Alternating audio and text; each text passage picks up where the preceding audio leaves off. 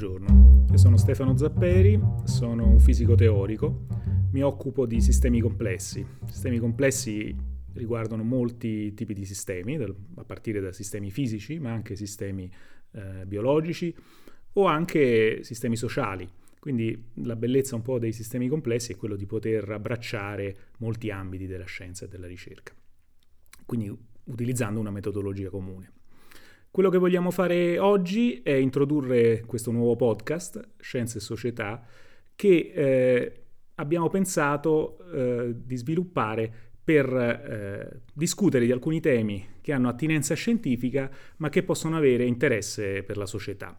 Sono qui insieme a Caterina Laporta, che adesso si presenterà, e eh, faremo una serie di domande e risposte su alcuni temi che eh, riteniamo interessanti. Buongiorno a tutti, eh, come diceva Stefano io sono Caterina Laporta, ehm, io mi occupo di ehm, patologie, cioè sono professore di patologia generale e eh, che cosa è un patologo generale? È colui che cerca di capire le cause delle malattie quindi non pretende, non vuole, non ha le competenze di curare, ma di comprendere e quindi di essere nella fase eh, precedente alla cura, di prevenzione, eventualmente identificare anche delle nuove strategie per curare eh, le malattie in generale. Questo mi dà una grande forza, eh, cioè da, mi, dà, mi, ha sempre dato la possibilità di conoscere e di essere molto curiosa, perché ovviamente le malattie sono tante, e la complessità dell'uomo, riferendomi anche a quanto diceva Stefano, eh, mi ha portato a um, essere interessata ai sistemi complessi, perché l'uomo è un sistema complesso, la malattia è un sistema complesso. E quindi questo vuol dire che dobbiamo usare varie strategie per riuscire a comprenderla e anche ovviamente speriamo di identificare nuove eh, strategie, nuove vie di cura per, eh, per i pazienti, per le persone. Allora, cominciamo adesso questo dialogo tra me e Caterina e chiaramente la prima domanda è perché fare un podcast? Perché abbiamo deciso di fare un podcast? Eh, personalmente io sono un fruitore di podcast, eh, mi piacciono eh, i podcast, sono dei momenti di riflessione e di approfondimento, eh, ascolto molti podcast da varie pa- parti del mondo anche per capire come diversi paesi intendono diverse questioni e, e una parte di questi podcast sono chiaramente dei podcast a sfondo scientifico, insomma ce ne sono tanti in giro, non tantissimi in italiano, ce ne sono molti di più eh, nel mondo anglosassone ovviamente perché la lingua della scienza è l'inglese e quindi pensavo fosse interessante eh, dare il nostro punto di vista per un pubblico italiano su eh, temi che riguardano la scienza. A questo punto chiederei a Caterina appunto qual è la sua, do- la sua, risposta a questa domanda, perché fare un podcast? Ma innanzitutto anche a me i podcast eh, piacciono perché eh, danno il giusto tempo. Uh, c'è possibilità di um, ascoltare, di sentire, magari anche di risentire cose che sono sembrate interessanti o magari sono sentite di fretta e poi le posso riascoltare, soprattutto quindi c'è una lentezza che io credo oggi nel nostro mondo che è sempre frenetico, tutto sommato ci piace, a perlomeno a me piace, penso a chi in generale no, è fruitore dei podcast. Um, il discorso della scienza e portarla sui podcast, come diceva Stefano, a mio avviso è estremamente importante.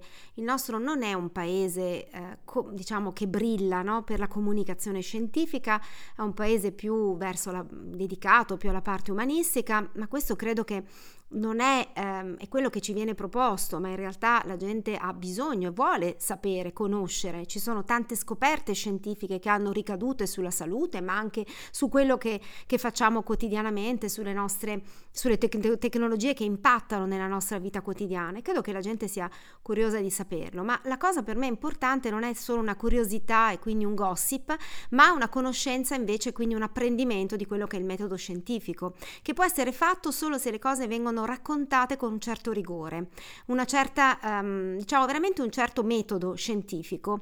E questo a mio avviso il podcast consente di farlo in modo un po' più leggero, perché non si sale in cattedra, non è questo l'obiettivo, ma insieme andiamo a uh, seguire, a percorrere certi, diciamo, certe trame e uh, cerchiamo di capire quali sono le, eh, gli aspetti, gli elementi più importanti e eh, innovativi anche di certe scoperte o anche di certe cose che si vorrebbero scoprire e che ancora sono aperte.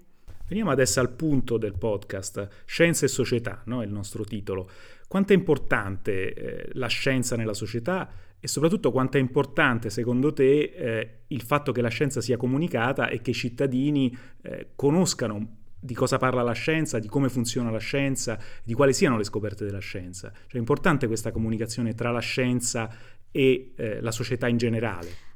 A questa domanda a me sembra estremamente rilevante. Eh, io ho una visione di questo tipo. Io credo che eh, non è solo una fruizione, quindi passiva, dall'alto verso il basso, di quella che è la conoscenza che gli scienziati, che la tecnologia via via, diciamo, acquisisce, ma deve essere partecipata eh, cioè la, il cittadino, chiunque deve far parte di questa comunità e deve sentirsi partecipe di questo mondo che sta evolvendo, altrimenti diventa un fruttore passivo e quindi non ne, non ne capisce appieno l'importanza e quindi può anche avere delle sensazioni appunto di mh, mm, cattiva informazione, di paura, eh, di ma- malinterpretazione, perché non è, parte, non è partecipe.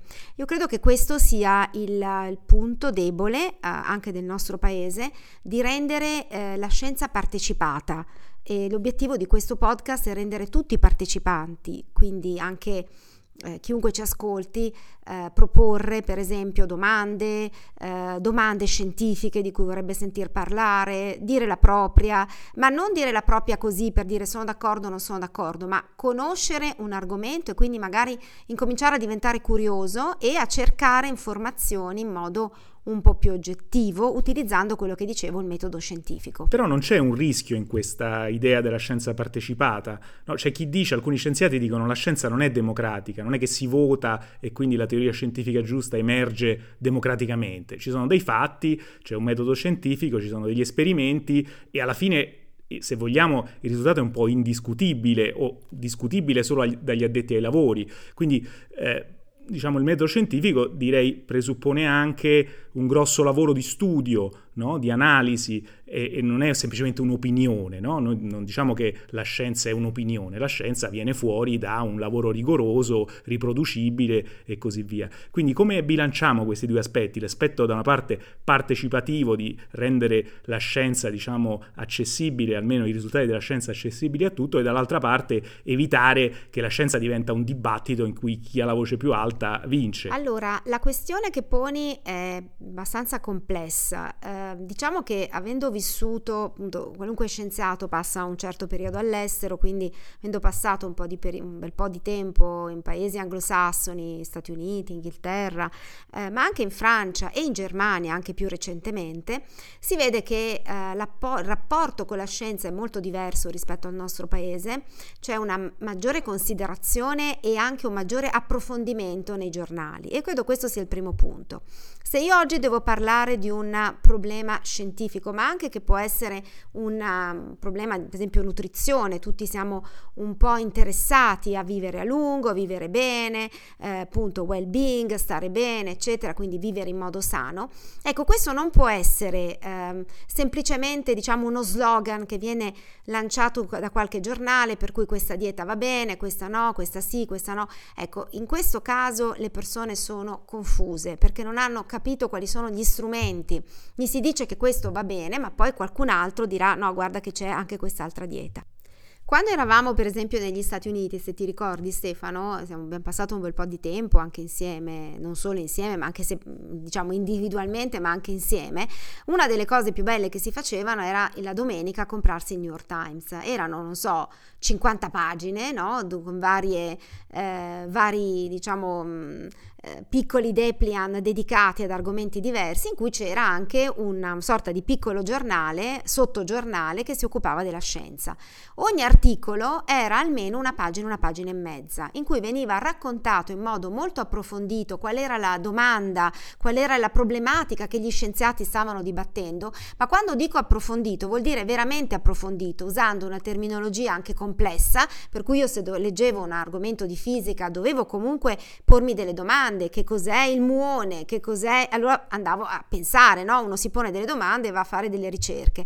Questo è il modo no, di comunicare, vuol dire che io che leggo non sono un fruitore passivo, mi vengono delle domande, non ho capito tutto, vado a cercarle e incomincio a comprendere nella profondità qual è il dibattito.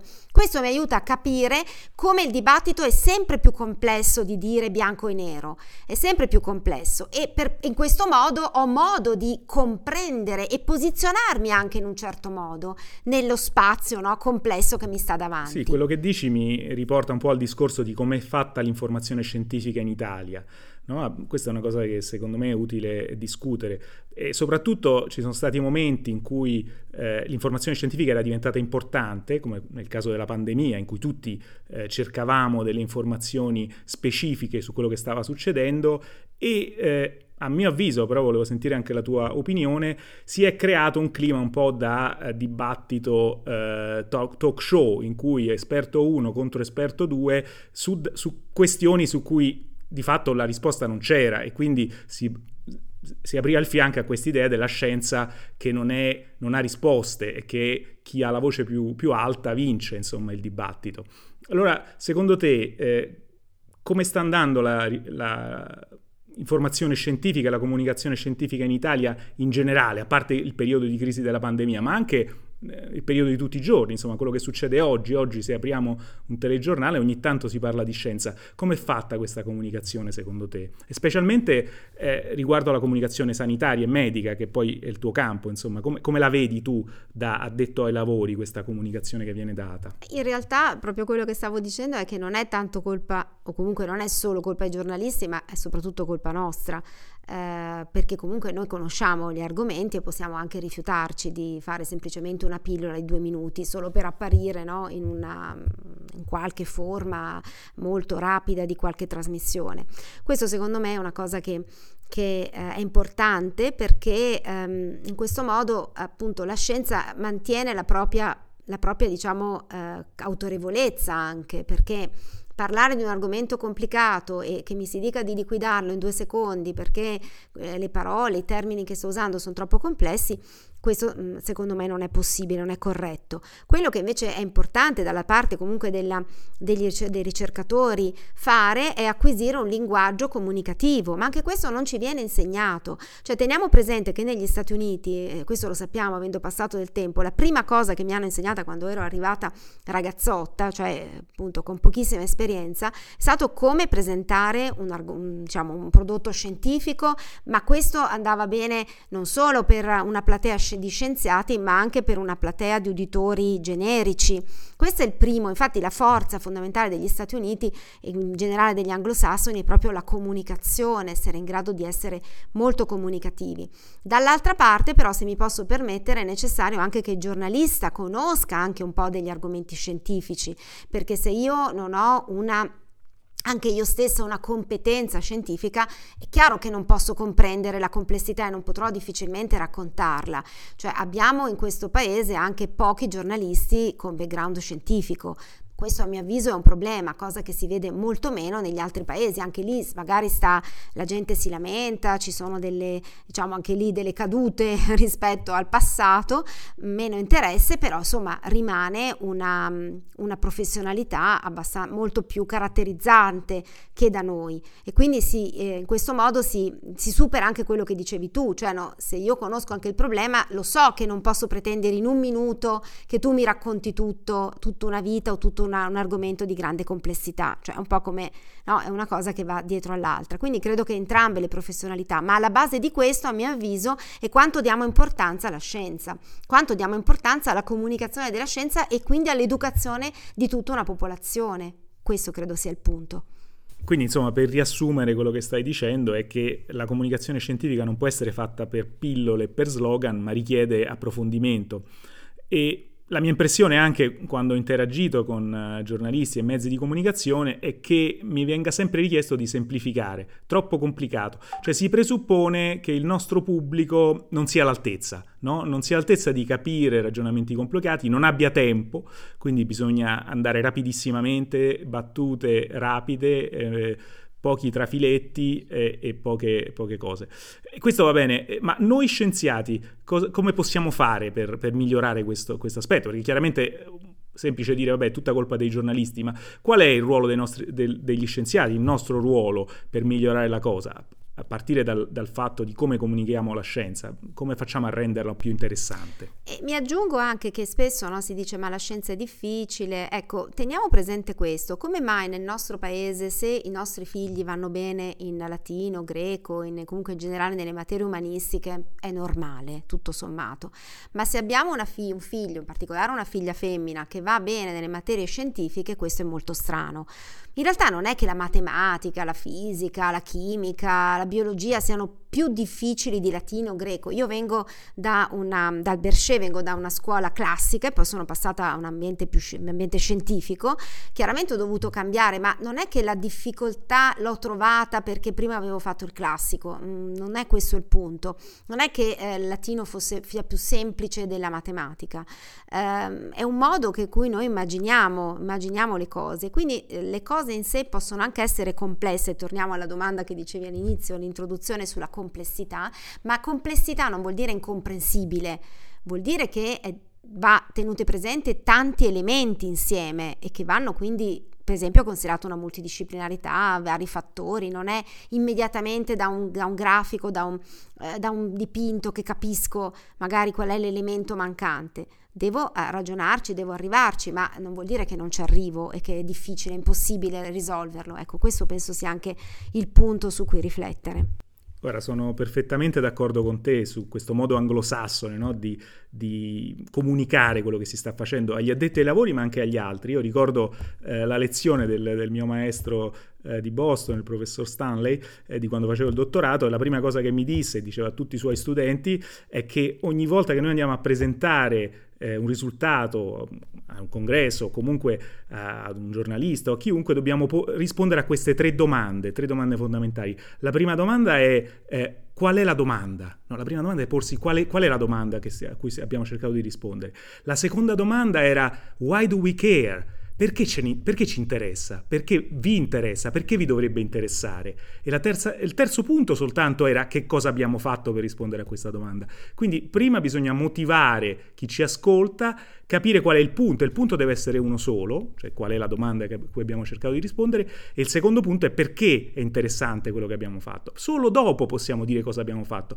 E secondo me se seguissimo di più questo tipo di, di ragionamento, molto semplice se volete, io lo insegno ai miei studenti, insomma, eh, penso che eh, miglioreremo eh, la comunicazione scientifica.